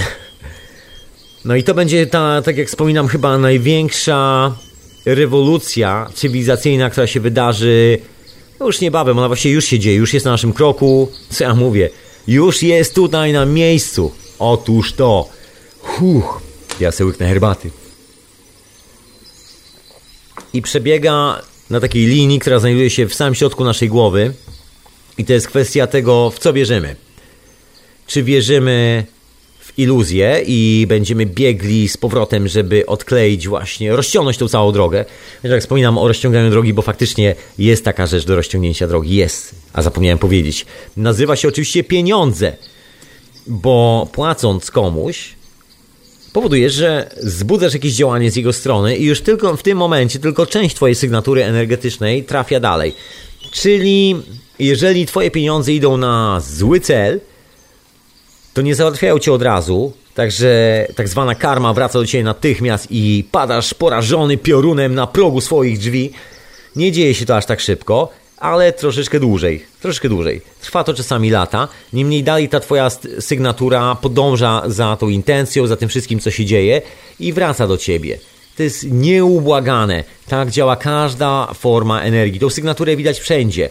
Czy to w koncepcjach, które się pojawiają, bo ta sygnatura i jej energia też wymusza pewną kondycję, która stwarza pomysły, które są bardzo podobne do tej sytuacji. Dlatego współczesna ekonomia nie jest w stanie nikomu zapewnić ani wolności, ani dobrobytu, ani radości. Jest w stanie tylko zapewnić kondycję do nieustannej rywalizacji, ponieważ jest produktem wewnętrznego konfliktu, gdzie jedna część osobowości rywalizuje z drugą i stworzyła z tego wielką wojnę na świecie, bo pierw zaczyna się wojna w nas samych, później po wojnie w nas samych zaczyna się polaryzacja rozmówcy, później po polaryzacji rozmówcy rozpoczyna się no, taki kompleks wewnętrzny niespójności i żeby sobie z tym poradzić zaczyna się szukanie wiary, czyli przerzucanie odpowiedzialności z siebie na świat zewnętrzny, że teraz jest jakiś Bóg, teraz jest jakiś Jezus, jakaś istota nie wiadomo jaka, która kieruje wszystkim, święte księgi, później zaczynają się zasady, po zasadach zaraz zaczynają się państwa, narody, chorągiewki, szmatki w różnych kolorach i kształtach, a potem zaczyna się, no cóż, co się właśnie potem zaczyna? No potem jest dokładnie jutro, które się wydarzy na świecie, czyli nasza cywilizacja, czyli to dokładnie mo moment, w którym aktualnie jesteśmy. I jako kompleksowa struktura. Nie mamy innej struktury, właśnie mamy taką strukturę. Jeżeli przejdziesz się na lotnisko, bo stwierdzisz, że chcesz polecić do jakiegoś innego kraju, zostaniesz wypytany, sprawdzony i przeszukany niczym największy morderca wchodzący do więzienia w średniowieczu. gorzej, człowieku, gorzej. Zostaniesz potraktowany jak terrorysta zawczasu, żebyś przypadkiem nie pomyślał, że możesz nim być. To jest ten dualizm. Teraz jest pytanie, kto tak naprawdę jest terrorystą w tym świecie, kto stał się swoim własnym zakładnikiem. Wygląda na to, że jak na razie, przynajmniej część z nas, no jest zakładnikami swojego wewnętrznego konfliktu i cokolwiek by się nie wydarzyło na świecie, jeżeli chodzi o jakąkolwiek cudowną technologię, jakikolwiek nie wiadomo co, to i tak sprawa związana z rozwojem na świecie, ze skorzystaniem z tej technologii i tak dalej, tak dalej, z zaakceptowaniem tego nowego świata, właściwie zupełnie nie dotyczy tych ludzi. Przynajmniej do tego momentu, dopóki nie poradzą sobie z owym wewnętrznym konfliktem, dopóki nie poradzą sobie z tym, że całe ich poszukiwania wieku niewinności, braku konsekwencji, nigdy się nie udadzą. Nigdy nie znajdą owego różowego jednorożca z tęczowymi skrzydłami i czakramem korony, który wybawi ich od robienia wszystkich tych, od konsekwencji złych rzeczy. Przede wszystkim, bo tam też nie, nikt nie szuka za bardzo zaprzestania robienia, tam bardziej się szuka zaprzestania odczuwania konsekwencji. A skąd się biorą konsekwencje? No konsekwencje biorą się z tego, że ktoś coś wcześniej zrobił. I to jest ta gigantyczna zmiana, która nadejdzie. To jest ta obawa, że być może pewnego dnia wszyscy zaczniemy słyszeć swoje własne myśli w swojej własnej głowie. I co wtedy? Wydaje nam się, że intrygujące jest usłyszenie cudzych myśli, ale jakże zaskakujące może być usłyszenie swoich własnych myśli w głowie. Niekoniecznie cudzych. Myślę, że to dla wielu może być bardzo poważna rewolucja i myślę, że to jest dokładnie taki punkt historii cywilizacji, który nas czeka. Widzimy to po wszystkim. Wystarczy się przyjrzeć na archeologię, na ślady cywilizacji, jakie wykopujemy, które przeczą absolutnie oficjalnemu pomysłowi na całą historię cywilizacji. Wszystko to, co znajduje się w Ziemi, jest absolutnie stuprocentowym zaprzeczeniem czegoś, co nazywamy oficjalną wersją historii. I to nie jest dowcip, tak wygląda rzeczywistość. Oczywiście dalej uczymy się w uniwersytetach, szkołach i tak dalej, i tak dalej i oglądamy w telewizji historie, tudzież czytamy w gazetach i książkach, które budują nasz świat, operując jako konstraktem i przyczyną, że jest jak jest, pomysłem zaczerpniętym jako żywo, z tego szalonego nie wiadomo czego, z tej utopii o tym, kim ponoć byliśmy, jak ponoć kiedyś żyliśmy, jak wyglądała cywilizacja. Czyli właściwie z utopii zrobiliśmy coś, co próbujemy nazwać sensowną strukturą. I właściwie chyba nigdy nie będzie sensowną strukturą. I myślę, że to jest właśnie główny powód, dla którego jeżeli ktoś dealuje na co dzień swoje życie z konfliktem wewnętrznym, to ten nowy czas, nowa technologia, która nadchodzi, po prostu go zaora. To będzie poważny cios. To właściwie jest poważny cios, ponieważ tej technologii ani tak funkcjonującego świata nie da się zrozumieć tylko i wyłącznie połową siebie. Nie da się zrozumieć na zasadzie okej, rozumiem, akceptuję. To trzeba po prostu czuć i to tak czuć, że konsekwencje naszych działań odbywają się automatycznie. Bo kiedy jest to tylko i wyłącznie werbalną zabawą, no jest to tylko i wyłącznie takim planem strategicznym i nie funkcjonują tutaj żadne konsekwencje. A w sytuacji, kiedy człowiek sam się za to łapie i sam jest panem tej całej historii, w tym momencie jest tylko jedno źródło konsekwencji on sam. I to jest coś, czego jeszcze nam się nie chce powiedzieć. Na razie pokazuje nam się zdjęcie jakiejś dziewczyny albo chłopca, albo jakichś zadowolonych ludzi, cokolwiek, w pięknym, tropikalnym miejscu, z drinkami, tudzież sokiem pomarańczowym w ręku, w szklaneczkach, nie wiadomo co. Zawsze jakieś takie w miarę poprawne politycznie, żeby nie było, że tam e, tańce swawole nadmierne, ale widać jak są zadowoleni, opaleni, palmy w tle, baseny, mm, szumi ocean i pokazuje nam się to jako iluzję, która powinna determinować nasze działanie, które zwiemy pracą, jakąkolwiek pracą, że właściwie nasze życie, czyli nasza egzystencja, to co robimy, służy tylko temu, żebyśmy pojechali i zamienili się dokładnie w takich ludzi. Nic więcej, nic mniej. Taki makieta bym powiedział. Musimy odegrać scenkę z makiety, którą przed nami wybudowano. I to ponoć ma być właśnie to. No i nic dziwnego, że nauka tak stanęła w miejscu, bo ciężko ruszać się do przodu, kiedy każdy naukowiec akademicki praktycznie i cała ta skarbnica ponoć wiedzy właściwie zajęła się przeżywaniem swojej symulacji, którą sobie wymyślili i doszli do takiego punktu, w którym uwierzyli, że ta symulacja to jest rzeczywisty świat i po chyba jakichś niecałych 100 latach z powrotem obudzili się w momencie, w którym stwierdzili, że właściwie symulacja nie odpowiada żadnym warunkom zewnętrznym, na których była wzorowana i nie wiadomo co dalej z tym zrobić, bo jeżeli chcemy to zmienić, to musimy zaakceptować siebie samych myślących w zupełnie inny sposób. I to jest właśnie ta granica w głowie, którą chyba każdy będzie musiał przekroczyć z momentem pojawienia się nowej technologii, jeżeli będzie chciał z niej skorzystać i cokolwiek cokolwiek tu zorganizować. Każdy moment, że tak powiem, wewnętrznego rozdarcia, wewnętrznego konfliktu będzie go skazywał na kompletny brak zrozumienia i brak jakby dealowania z konsekwencjami wszystkiego, co się dzieje dookoła niego. Nie będzie, nie będzie w stanie utrzymać tego konceptu w jednym ręku. Zawsze się będzie gdzieś wywracał i jego urządzenia nigdy nie będą działały.